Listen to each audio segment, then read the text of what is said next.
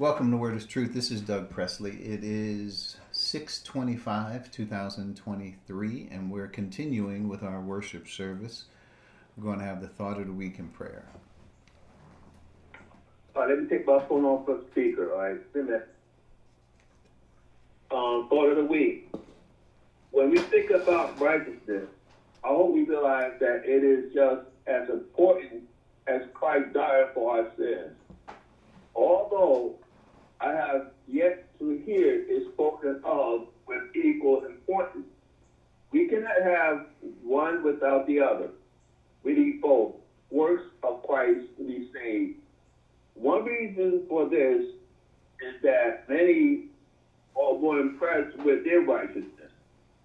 Paul wrote about the Israelites in Christ. They doing just that. Simply did not know the righteousness of God and sought to establish their own. They did not submit to God's righteousness. The condition is this in the Gentile world as well. Many place the Mosaic, Mosaic law with their sin of morality. This morality may borrow some principles of the law and mix them with the sense of just and moral behavior. In doing this, they feel God, they feel God must respect the standard because they honestly observe it. They are so sincere in their commitment and devotion to this morality. They think God must also see as good. God has already spoken and will not be swayed by any works around many men made uh, the they God has already spoken and will not be swayed by any works around man may offer. Therefore, no one be declared righteous in God's sight by the works of the law. Rather, through the work through the law, we become conscious of sin.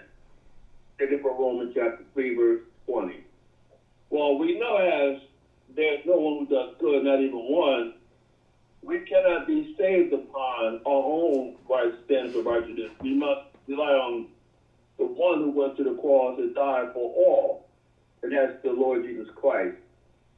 So therefore, people can also try to be saved upon their righteousness, but we know that only through Christ, only only we can be saved, only all of us can be saved, and no one else. So this is what I'm getting to the thought of the week. So this time we have a prayer given to us. Thank you, Dave. Appreciate But that. uh, Thanks. We are going to look to the Lord in prayer. Uh, we don't have a shortage of needs, that's for sure, but I'm going to open it up to see if others have thoughts that are on their mind they want to pray for.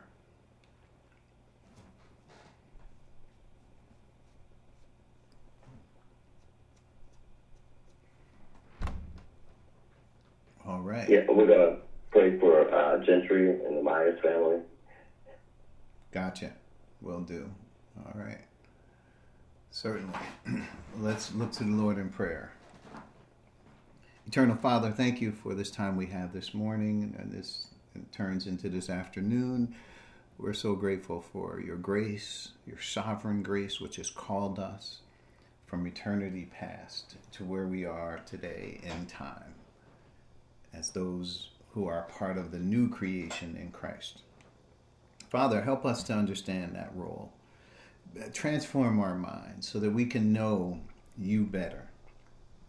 Give us an understanding of who we are as we traverse through the scriptures that are before us so that we can understand your will and purpose for our lives here in this world. Father, we thank you so much for Christ and grace and salvation, which was all given to us absolutely free. We didn't earn or deserve any of it. And all we can do is be grateful, thankful, appreciative of the work of Christ on our behalf. We, we're so grateful and thankful and understand that you have a, a purpose beyond salvation for us For salvation is not of ourselves, but living this life, growing in grace, coming to the full knowledge of the truth. We do have some say there. So we pray that you would encourage us and motivate us, give us the courage to, to do those things, to think about those things while we're in the place in this world of opposition.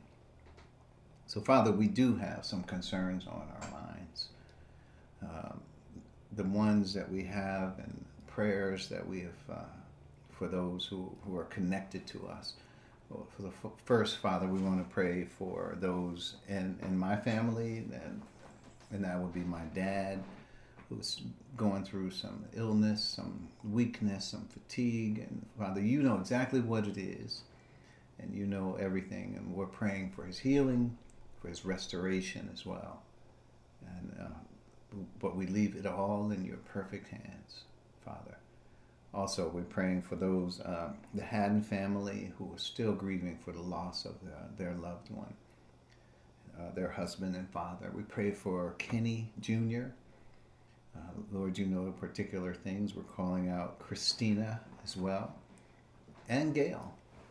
Uh, so these are the names that come up that we ask, Father, to for intervention in their lives according to your perfect will.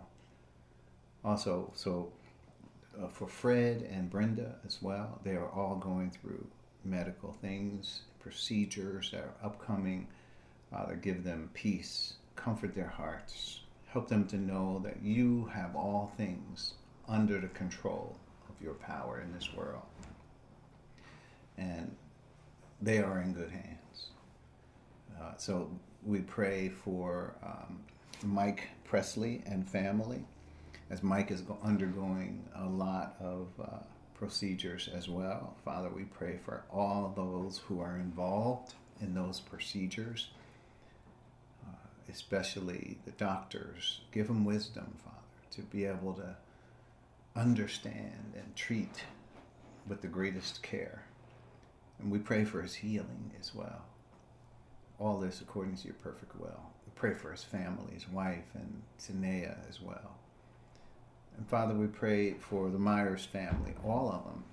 I know Gentry's name was called out. We pray for her. We may not know all of the things that are going on, but you do perfectly. So we pray and lift her name up as well. Pray for the Myers family. There are those there that need you, Father. They need your your power in their lives. Uh, we know that many are one decision away from from serving you and doing the things that you would have them do. So we're lifting them up as well. We're lifting up the Sneed family and the Hurick family as well. And you know the particular needs in each of their families. And we pause and ask for your guidance and, and direction and healing, uh, whatever they're uh, they need, Father. We, we, we love them and we care about all of those connected to us. But beyond that, Father, we, we also pray for the Ellis family who has lost my aunt. We just lost my aunt uh, this week. Praying for them for as they are grieving and for the loss of their loved one, Aunt Mary. Praying for them at this hour. Um, so there's so much as we think about in this world where you said that there will be trouble. And so not only is there trouble, but we have a mission here. We pray for the church universal. That means every believer in any nation, wherever they are, we're praying that they will come to the full knowledge of the truth and they will take their stand uh, in this world and fight uh, principalities and powers and so forth. We thank you for the privilege to serve in this world and pray that uh, as the wisdom that was destined for our glory would be ours and we would be able to execute in this world. All of this we ask in the name of our Lord and Savior, Jesus Christ, who showed everything how we are supposed to function. He gave us the wisdom and the understanding. And that is what we are growing into is the mind of Christ. We thank you for the privilege of being here at this hour. It's in Christ's name we pray. Amen. Amen. All right. So we are moving forward. So we're in the book of Galatians, and um, that's where we want to pick up Galatians chapter 2. And we're moving, I'll read some of the context so we could just make sure we orient to what we're talking about. So in Galatians chapter 2, let's start at verse 11. When Cephas came to Antioch, I opposed him to his face because he stood condemned. For before certain men came from James, he used to eat with the Gentiles. But when they arrived, he began to draw back and separate himself from the Gentiles because he was afraid of those who belonged to the circumcision group. The other Jews joined him in his hypocrisy, so that by their hypocrisy, even Barnabas was led astray. When I saw that they were not acting in line with the truth of the gospel, I said to Cephas in front of them all, You are a Jew, and yet you live like a Gentile, and not like a Jew. How is it then that you force Gentiles to follow Jewish customs? We who are Jews by birth and not sinful Gentiles know that a person is not justified by the works of the law, but by faith in Jesus Christ. So we too have put our faith in Christ Jesus, that we may be justified by faith in Christ and not by the works of the law because by the works of the law, no one will be justified. So that's verse 16, and that's where we're going to pick up. so, just to note, uh, by way of some review, I'm going back to 15, maybe point G, and before we get to 16, 15G. Gentiles did not have God's calling or the law and were involved in darkness in idolatry. So when we say that we're not to follow Jewish customs, we're also not to follow Gentile customs. Now, at the time of writing, Gentiles were involved in all sorts of decadence, immorality. Uh, I would say, uh, even to this day, I mean, there's, there's still some of the things that they were involved in were, as the verse that we called out says, we're not even to talk about or mention these things that are done in, in the darkness. Because it, it, it has to, detailing all of those things don't have any particular value. It's just evil, decadent, immoral. And so we're not to be involved in those things. Number one, the church is not to be swayed by Gentiles or Gentile traditions and cultures and worship uh, standards, all of that. The church is new. So having the thought of it being new, understanding that thought, was not revealed to Old Testament people. It was not given to Israel. God wants us all to come together around something that's new, something that's unique, a new purpose. That is the thought. However, people are very stuck in the mud of tradition and culture, and they're not so easily willing to give up the ways of worship and how they functioned uh, with respect to worshiping God. So, this is where we are in our context. Point H everyone is a sinner by birth. So that means we all had, when we were born, an inherited sinful nature. And when did we get it? Birth. You didn't have a choice. You didn't ask to receive a sin nature. You received it because that was the way God set it up. When Adam sinned, all of not only the sin nature, but the, the, the, condemnation, all of that will be passed down to all of his progeny. That's us. We were born with a sin nature. That says a lot. So, what's the expectation for us from God? what what do you think he expects of us? Righteousness? Absolutely not. We can't perform one act of righteousness. There's none who do good. There's none who seek after God. There is none righteous, not even one. He can't expect righteousness from us when we're born with a sin nature. So we have to adjust our thinking. Because many people think God is so offended by our sins. Oh, yes, he, hates sin, no doubt about it. Sin offends God's righteousness, absolutely. But don't be surprised. God is not surprised by the fact that that's the situation we're in. Just like we read in Romans 11, God has bound everyone over to disobedience so that he may have mercy on all. And when he means everyone there in context, he's talking about Jews and Gentiles. Same thing. When it comes to the gospel, there is no difference between Jew and Gentile. So that's that's the thought. So why is Paul's comment here to contrast? Uh, so, which is why Paul's comment here is to contrast the stubbornness of their thinking. Why we say stubbornness? Because uh, their culture was screaming in their head a certain thing. Of course, God was also there, and they had agreed with God that there is no difference between Jew and Gentile.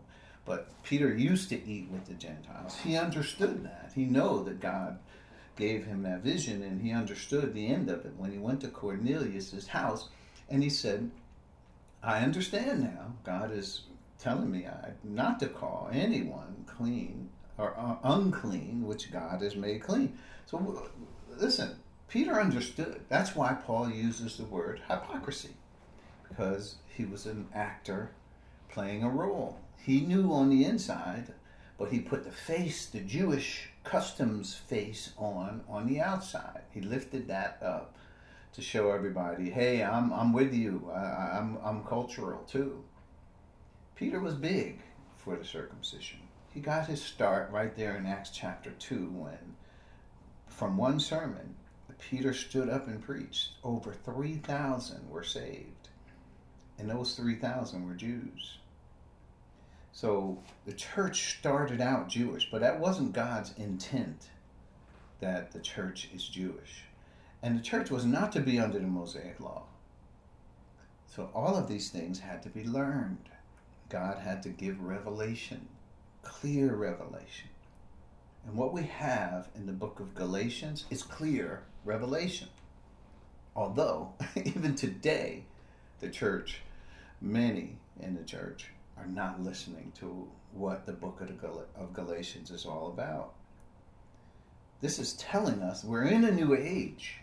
It was almost like if we could, it would be like being able to take somebody and just shake them and say, Look, do you understand? We're in a new age.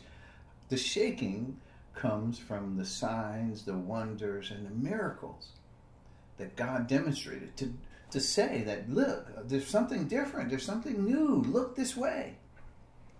And people are stuck in the mud and mire of this, the culture that they're in. Gentiles want to continue their ways, emotional ways of worshiping uh, God through sensuality and all of the things that what happened in the past. And Jews want to continue with the Mosaic law and say, hey, we're separate, we're better, we're, we're more important to God because He gave us the law. We, if there are Gentiles that come into church, they'll be second class citizens. So that's where we are in Galatians 2:15 where Paul talks about not sinful Gentiles. So he's playing to them to what they think even though they know better, their behavior is like, well, these sinful Gentiles, let me depart from them. Let me get away from, let me stop eating with the Gentiles because here comes the Jews. So what is Peter saying? He's saying, sinful Gentiles and the Jews are not. So let me move. So, but Peter knew better. See, so this there's a lot at play here. So Galatians uh, 216, which is in point five of the notes. That's what we're going to dig into right now. So know that this is what it says know that a person is not justified by the works of the law, but by faith in Jesus Christ. so we too have put our faith in Christ Jesus so that we may be justified by faith in Christ and not by the works of the law, because no one, right, will be justified by the works of the law. No person, no one. The works of the that's a big deal and, and if we don't get this message, we're going to continue to conduct ourselves according to tradition. It's interesting that the Jews thought so highly, and they really should have thought highly of their scriptures because God is the one who gave them the scriptures. They departed from God through their resistance of the Holy Spirit. So, yes, God did use the Jews, He did use the nation Israel. He, he tried, they failed but they will uh, be restored later, and they will fulfill the purpose for which God called them. No doubt about it. So, this is not to vilify Jews in any way. And I would hope that people don't see this as, oh, you're saying things that are anti Semitic and you're talking about the Jews like they're so terrible. No, I'm not. I'm trying to show that God has gone in a different direction. the Jews are sleeping right now. The nation that's there in Israel is not a nation under God. That's not what God thought about in the scriptures when he said he would restore Israel. It is not. That's coming later. So, it's not about hatred for Jews or lifting up of Gentiles The church is neither Jew nor Gentile. Neither culture should hold sway in the church, should have the authority.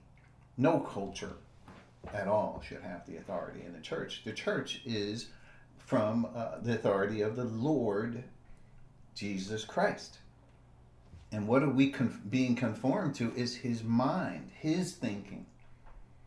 And what's his thinking? Well, it's the Father's eternal purpose. So let's get to it. Point A in our notes. Know that a person. Now, when it says the first thought, know that a person is just is not justified by the works of the law. So, uh, in context, Paul's Paul first addresses the, the hypocrisy there, because remember, it wasn't just Peter. Peter and the other Jews that were there also. It's not just Peter. So know that. So this is what Paul is saying. Know that a person is not justified by the works of law. Not only Peter, but his false cultural example impacting the other Jews in verse, verse 13 and attendance.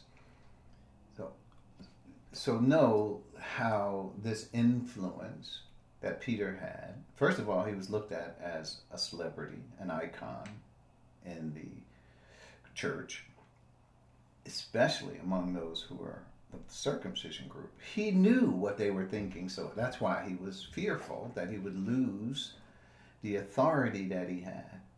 So the circumcision group did not like the Apostle Paul at all. Not at all.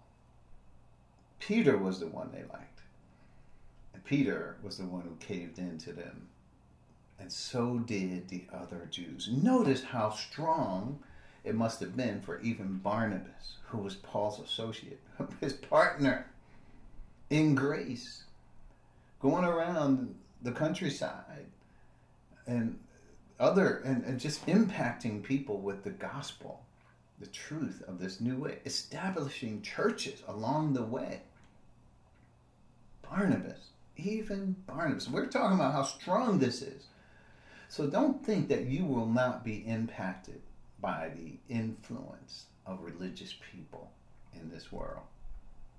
Religious people, especially Jews, the Jews, because of the scriptures that were given to them, people can't really see how that's set aside and God has a new purpose. That is a problem for people. So there's theologies that cater to this. They're like, oh, there's no such things as dispensations. There are people who would just say dispensations is evil, even though we have the scriptures right here in the Bible people would say to dispensations are not biblical. really? Did you read Ephesians 3 2, 9, Colossians, all these different places where it talks about this dispensations? Why would you say? Because they're fighting against the conclusions that we have drawn. And that is that God has a new purpose. The church is not Jew, the church is not Gentile. We're not vying for, just because we're not under the Mosaic law, we are under Christ. He's our Lord. There is some structure to the church that we must adhere to. Not must adhere to for salvation. Salvation is free to anybody who believes in Christ. However, he was revealed, even in the Old Testament. It's free. It's not about salvation, it's about the calling that we received. Salvation hasn't changed from the Old Testament to the New. The calling that we have received has changed. So Jews had to call the nation Israel. Now it's the church. It's different. And it can be. Don't look at it as like, well, God can't change. Yes, He can. He did. It's open. It's, it's open. Open. Open your Bible and look at it. It's right there. Point B. Paul's sarcasm. Even though they were born into Jewish culture, which is devoid of the Spirit, I don't mean they never had the Spirit. I'm saying that they resisted the Spirit. So, what we are seeing in the Old Testament, and even the Apostle Paul, who was a Pharisee and followed the teachings of the elders, this is the elders' interpretation of the Old Testament scriptures. Their interpretation was devoid of the Spirit. We read some of that, uh, where Christ said, Not only do you follow by your traditions, you break the command of God. In other words, it's not only like, well, the Bible says this in the Old Testament, and we're close to it. We're just right there. No, Jesus said they break the command by their traditions. They're not following the calling that God's provided for them. So uh, it, it's so his sarcasm, even though they this is point B. Paul Sark, even though they were born into Jewish culture, devoid of the Spirit, meaning they had rejected the Spirit, which taught them, this is what they were taught by their rejection. It taught them separatism. They understand salvation now. They know better than what their culture taught them. This is Peter, Paul, James, Barnabas, all the ones that were there. They know better. They know about grace and true justification. They knew. So Paul told them the gospel that he preached, and they were and they gave him the right hand of fellowship. They understood. They're like, yes, it's grace. However, when it comes to living the Christian way of life, they're saying we should go back to the Mosaic law. Some of them from the circumcision group were saying that. Not Peter, not Barnabas, but but those other Jews that were there, they were looking at the circumcision group, they were looking at the Gentiles, their head was on a swivel, and many of those Jews went with the circumcision group. They departed from the Gentiles. So that was what was happening. They gave in to fear, even though they knew that salvation was by grace. They understood true justification. Would you say Barnabas didn't understand all the times he was with Paul? He understood. Peter, absolutely. It's documented in Scripture that Peter understood. So, yes, they caved into fear. Fear, but what was the tug? What was pulling at them? It was their culture, the Jewish culture. And it was false Jewish culture. It was Jewish culture devoid of the spirit of truth. They thought they were operating according to Scripture, but they were devoid of that. Point C in the notes. We may get through all of this if we move a little swifter.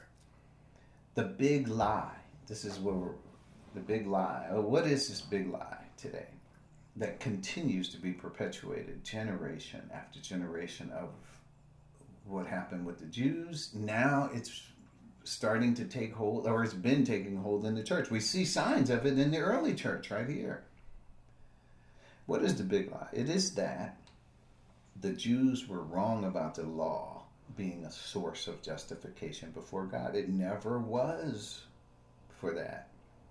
Jews and Gentiles alike are all under sin. Salvation is the same for everybody, whether you're Jew or whether you're Gentile. God didn't give the Jews the calling or create the Jewish nation through Abraham, Isaac, and Jacob for Jews to just neglect that they need a Savior. They needed a Savior. They had to be saved first. So they were wrong.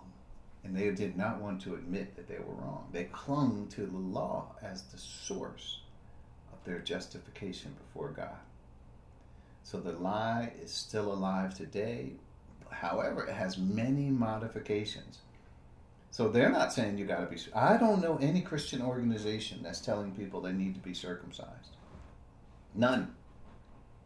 So, but I can tell you there are Christian organizations that talk about dietary laws or Sabbath or different things going on. Uh, they will pick certain parts of the law uh, to to talk about Christian modus operandi. They are literally saying that the big lie is still in existence, and they are tying it to salvation. Right. So they're saying unless you do these things, you cannot be saved. And this goes to our next point, which is point D. so, in their thinking, if having and attempting to keep the law was their justification, which they thought, how could Gentiles be saved? Now, when they think about Acts 15, 1 through 5, right? So these are, I'm just going to go to that verse over here. 15, 1 says, Certain people came down from Judea to Antioch is where the Gentiles believers were, Gentile believers were, and were teaching the believers. Notice they were teaching believers. Unless you are circumcised according to the custom taught by Moses, you cannot be saved. So they t- thought that the Jewish uh, circumcision, which was a right that God did establish for Jews, He did, but it wasn't for them to be saved it was for them to be a part of the covenant. Right? It was part of the covenant, Abraham, Isaac, and Jacob, that they would be part of Israel. Right? This is God's calling for them. This had nothing to do with their salvation. So you could be circumcised, all right, and be lost because you didn't follow uh, what God had done through Abraham, which is to believe. And and this Christ who would come. Abraham believed God and it was credited to him as righteousness, says Romans 4. Unless you are circumcised uh, according to the custom taught by Moses, notice you cannot be saved. So they, they were teaching this to Gentile believers. Now they were already saved. they were believers, they were already saved, and yet they were telling them that you had to be circumcised or you cannot be saved. Wait, wait, wait a minute, they're already saved. No, they're, this is what they were trying to say is that your salvation and living your life is one and the same. If you don't follow the law, you cannot be saved. That's what they're saying. If you don't follow according to the Mo- what was taught us by Moses, you cannot be saved. So even though they were believers, they were already saved, and even though they believed in Christ and trusted Him for their soul salvation, their thought was, unless the Mosaic law is supplemented, unless you adopt the way of life from the Mosaic law, you will not be saved. So, point uh, verse two. This brought Paul and Barnabas into sharp dispute and debate with them. So, so Paul and Barnabas were appointed, along with some of the other believers, to go up to Jerusalem to see the apostles and their elders about this question. The church sent them on their way, and they traveled through Phoenicia and Samaria. They told how the Gentiles had been converted. This news made all the believers very glad. So Paul told them the gospel. Well, first he they came into sharp dispute and debate with them. Sharp dispute. Because it was an issue in the early church. So, verse 4 When they came to Jerusalem, they were welcomed by the church and the apostles and the elders, to whom they reported everything God had done through them. Then some of the believers who belonged to the party of the Pharisees stood up and said, The Gentiles must be circumcised and required to keep the Mosaic law. I wonder if Paul knew some of these groups, these people who had converted and were believers and were part of the Pharisees. I wonder, these were probably people Paul knew, or certainly people that Paul, uh, that, uh, that knew Paul. So that here, here it is: the Gentiles must be, verse five, must be circumcised and required to keep the Mosaic law, the law of Moses. So it all comes out. They wanted them to be converts to Judaism. What does that mean? That means they disrespect the fact that a new dispensation has dawned. So this is part of the big lie. Now, of course, like I said, with modifications. We're in point C in our notes.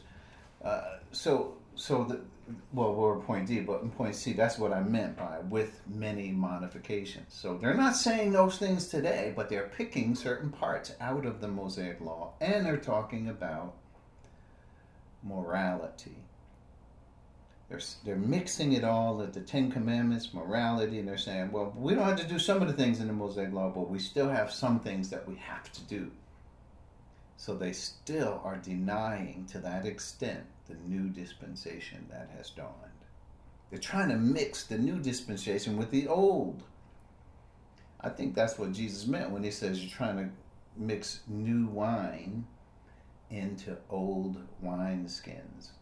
If you do that, they'll burst and you will make a mess. You don't want to do that. So, one age of Israel stands and God's call for them stands. When God called them, He saw through His foreknowledge everything about what He wanted for them, and, and He even saw their success. So we're not trying to merge or modify what God gave Israel. He gave Israel what He saw perfectly, what His plan for them was. And for the church, He has a different plan all related to his overall plan, which is bring many sons into glory.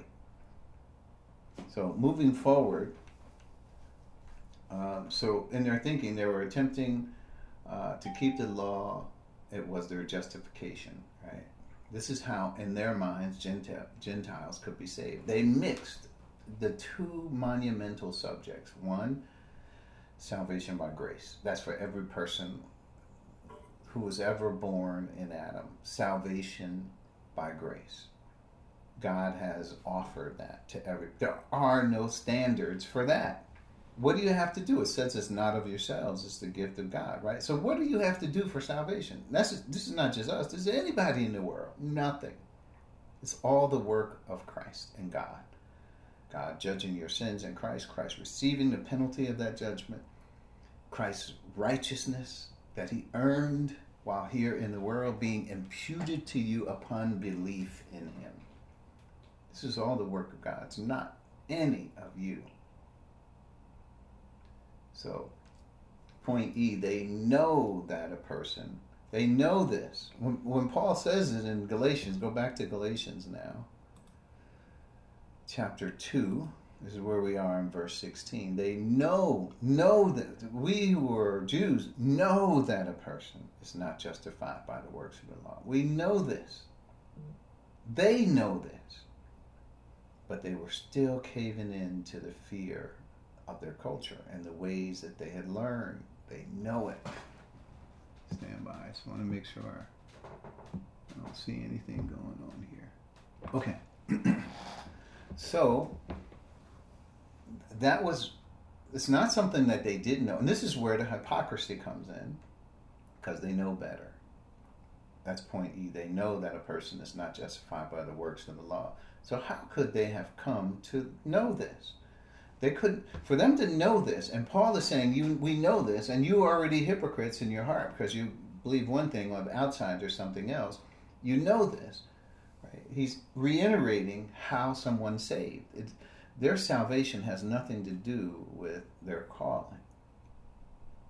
So, I mean, obviously, in order to perform your calling, you have to be saved first. So they know that a person is not justified by the works of the law. They know this. How could they have come to know this? The only one way, and that's by the Spirit of God. So if a per- if they're in the church and the Spirit has told them these things about salvation, that's the only way they could have come to salvation. Right? So I'm just reading and the differences here. Romans 7, 5, and 6 is, is a scripture I thought about when I thought of this verse. Romans 7, 5, and 6. It says, For when we were in the realm of the flesh, the sinful passions aroused by the law were at work in us, so that we bore fruit to death. Literally, that's what it means by the law was a minister of condemnation. So we're being the boring fruit to, that we bore fruit for death. We would even see our sinfulness, right? Because the sinful nature would be aroused because it hates God and it hates God. It never will be subject to God or His law or anything. So it's a minister of. It shows us that we are dead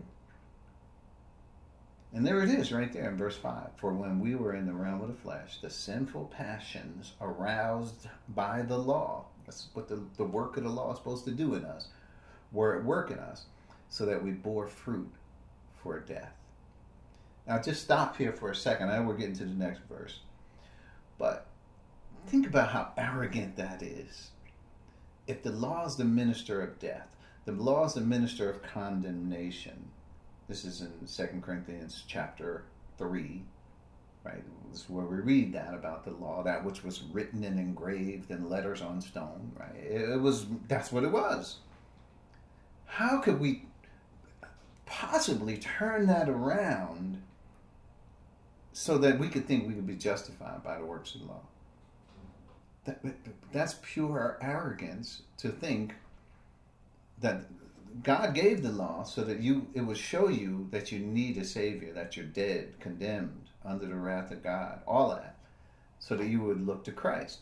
But no, the Jews said, "Yeah, we're going to look to the law because that's our justification. That's our salvation." That's pure arrogance for them to think that. Okay, so anyway, verse 6. But now, dying to what once bound us. How do we die to it? We're, we're alive, right? Yes, we're talking about the baptism of the Spirit. In the baptism of the Spirit, we die with Christ. We go through the death, burial, and resurrection. We're dying to that which once once bound us. What's that? The sin nature. We have been released from the law so that we serve in the new way of life, the, the new way of the Spirit, and not the old way of the written code.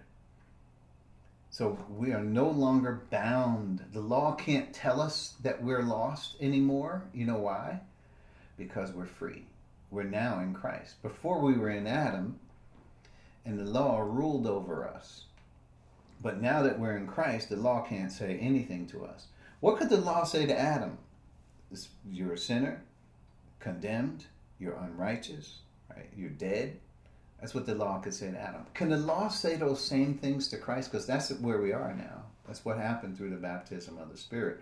Can the law now say those that Christ is condemned, that he's dead, that he's a sinner, that he has a sin nature, and that and, and he's unrighteous? Absolutely not. If, since we're in Christ, those are the properties that God sees of us now. That we are righteous we have eternal life. All of our sins have been judged, and God never imputed them to us anyway. And, and we're alive to God. We're not dead, we're alive to God. All of that is in Christ. We have new life. So we serve in the new way. So notice they were looking at the way they served God as a part of their justification. Hence, they united the two monumental things salvation and living according to the calling God has provided us. So that's point E in our notes. F. Seeking to be justified by the law is opposed to having faith in Jesus Christ, even though this lie is among us today. So, so people, even though it says this, right, it's clear in Scripture, people will begin to distort the words. They're going to say that, oh, the only thing you have is faith. Well, let me tell you, faith includes works. That's what they're going to say because they want to include works. But God is clear that having faith is opposed to the works of the law. And people, you would think, I'm going to go to Romans 4, 4, and 5 just to illustrate this. it says, now, even, even though Romans 4, 4, and 5 are illustrating something, what are they illustrating? Verse 3. What does the scripture say? Abraham believed God and it was credited to him as righteousness. Now, 4, verse 4 and verse 5 are illustrating what he meant by Abraham believed God and it was credited to him as righteousness, right? It's going to illustrate it for us. Verse 4 Now to the one who works, wages are not credited as a gift, but as an obligation. So we're talking about people who are working for their salvation, who are working and thinking that their working contributes to their salvation. God doesn't owe you salvation. He's not obligated to give you salvation it's a gracious offer. It's free. And if God were to give you salvation based on that obligation, that would mean that God accepts your works as righteous, uh, that they are according to his standards. And that's what it would mean if he were to give you grace uh, or give you salvation based on your works. That means he obviously accepts your works so that they are remuneration for your salvation. He's he, in fact, if you work, he's obligated to give you. But he told you already that he does not accept works. There's none righteous, not even one. Verse 5. However, to the one who does not work, now notice they do not work, right? They, they don't have any works. But what do they have? But trust God. That's faith. Who justifies the ungodly. Their faith is credited as righteousness. So working and trusting God are mutually exclusive. So if, if the person trusts God, that means they are not working. If they are working, that means they're not trusting God. They don't have faith. So we can't say faith includes works. If you say that, then you are denying the very principle that God understands. That He's already told us there's none righteous, that we can't work, no, none who do good. And yet we are determined to say that that's wrong, God. You will respect my works. We're determined to tell God that in every way we can. we're going to screw it up. The gracious offer of God, we're going to mess it up. That's the only thing we're doing, making a mess. Just like with the new wine and old wine skins. It's a mess. That's what it is. So God is saying here, the one who does not work, it's, because you can't keep the Mosaic law anyway. It only shows you you're dead and need a Savior. But if you trust God, who justifies who? The one who's moral? The good one? No, the ungodly.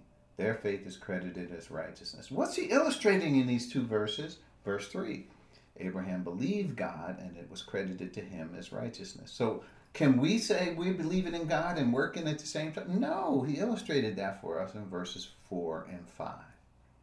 God knows the difference between a gift and a reward. So, point this is that was point F. Point G.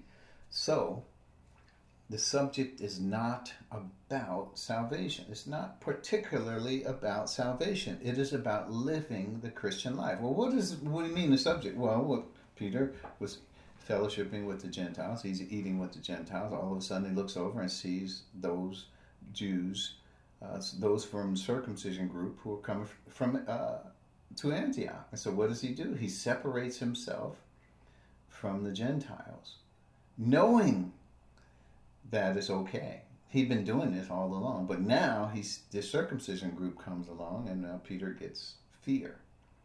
He's afraid, and instead of standing up to them, knowing what they believe, knowing what he used to believe, instead of standing up to them, Peter gave in to fear. I like what Paul says earlier in Galatians. I, we did not give in to them for a moment so that the truth of the gospel might be preserved for you. I'm so glad we have the testimony and the truth of the gospel. So, this is point G, right? So, it is not about salvation. That's not an issue of salvation, it's about living the Christian life. So, why does Paul speak of faith in Christ in justification? Because he's going right to salvation here because they mixed the two subjects, just as so many have done today. There are two clear subjects here. And we're going to, all of us will stand at the judgment seat of Christ that we may receive what is due us. What's due us for things done while in the body? That's reward. But that's not for that's not a salvation passage. That's God's going to evaluate how we lived our lives, and He's going to reward us if we deserve it. So they mix the two subjects. Mixing the two subjects is dangerous. Now, listen, I can't tell if a person is saved or not when they are talking like this, when they are mixing the two subjects. I can't say. Because they're, so they may have believed in Christ and were saved by grace, but then they decided to follow the big lie. How they were influenced, just like the Galatians were influenced, and some of them were probably circumcised because of the influence of these who belonged to the circumcision group. They were even called the circumcision group. They mixed the two subjects salvation and the Christian way of life. Paul had to show that our salvation is based on grace. We know this. We Jews, who were the ones who called Gentiles sinners, because we thought that because we had the law, we weren't sinners. We know better. But yet, they the big lie is where they mix these two subjects, and that's how they live their lives. Separatism, you know, stay away from those Gentile sinners. You know, we're Jews, we're better. God respects us; He doesn't respect them. This is how it goes today. If if you don't adhere to the moral standard that a lot of churches have today, they will tell you you're lost. And what are they saying by saying that? They're saying that you, you can have faith in Christ all you want, but if you don't live the life, if you don't do what we tell you, then you won't have eternal life. You'll be lost. This is terrible to think about it that way, but that's what they were doing. That's how they conducted themselves. And that's how people are living. It's a so we have to wonder when we approach people like this, what do we tell them? When we see them saying things that are saying that you must adhere to some law. They're very ambiguous about what, what will happen if you don't. But they're telling people you must surrender your life and Christ has to be the Lord of your life and all these things when salvation is not of yourselves. It's the gift of God. And many people are not seeing salvation as a gift, just like it says, but as an obligation. God, I worked hard. I was good. I did everything I was supposed to do that my church told me to do. So you owe me salvation. No, this doesn't go by that at all. It's grace. It's by grace you are saved. And if it's by grace, it's no longer works. Otherwise, grace is no longer grace. So when they mix these two subjects up, boy, did that muddy the waters. Man. And today, when you look at people, you have to wonder do they believe the gospel? Because, and then you got people who come right out and just deny that their salvation is based on faith alone. Point H. Test yourself. And this is going to be our last point. Test yourself. Is your, is your salvation tied to some moral standard? Are you saved because you behave as a Christian or a Jew? I like what Philippians 3 8 and 9 says. We'll read that. Just talk about this for a moment. Philippians 3 8 and 9 says, Well, we'll read 7. But whatever were gains to me, I now consider loss for the sake of Christ. 8. What is more? In other words, furthermore, I consider everything a loss because of the surpassing worth of knowing Christ Jesus my Lord, whose sake, for whose sake I lost all things. I consider them garbage that I may gain Christ and be found in him, not having a righteousness of my own that comes from the law. That's the big lie but that which is through faith in Christ, the righteousness that comes from God on the basis of faith. So the, here again, you see, faith is not working. Faith is not obeying some moral standard. Faith is simply trusting the matter of your soul's salvation to Christ. That's faith. Now, of course, once you believe in Christ and are saved, now there's differences now you have to understand what we are saved to. So God has a plan for your life. God, we have a calling. There's a lot we got to be transformed as newborn babes. Desire the sincere milk of the word that you may grow up in your salvation. So you can test yourself. Is your salvation tied to some moral standard? You need to be free to obey or not to obey. You need to be free uh, and, and not God is not holding salvation over your head as though if you don't do this, then I'll throw you out of salvation. That's why Christ said of our salvation, He gave us assurances. He says, I have them in my hand. No one can pluck them out of my hand. And not only that, my Father, we're in His hands. And He says, and no one has the power to pluck us out of His. So God won't take us out of salvation not, certainly not the Holy Spirit, certainly not Christ, and certainly not the Father. Who would take you out of salvation? Who could possibly have the power to expel you? Nothing in the present, nothing in the future, nothing ever can take us out of the love of God that is in Christ Jesus. Nothing. So do you have some moral standard that you're adhering to, that you're looking at in terms of righteousness? Are you saved because you behave? Are you saved because you're acting according to a certain church's standard or rule or of conduct? Just think what Paul said. I don't want to be found like that. I want to be found in Christ, not having uh, do, not having it due to my works that the righteousness that comes on the basis of faith, the imputed righteousness of Christ. That's the only way we are righteous before God. If you added all of all of your righteousness up, even after salvation, Paul says we are not saved by righteous things we have done, but according to his mercy, he saved us through the washing and regeneration of the Holy Spirit. Titus 3 5. It has nothing to do. Whatever righteousness you can produce through the Holy Spirit, that has nothing to do with your salvation. So we're going to have to put this. Uh, we're we're we're running out of time, so we'll leave this thought. Point H. We'll come back next week, and I'm sure we'll move right into verse 17 as well.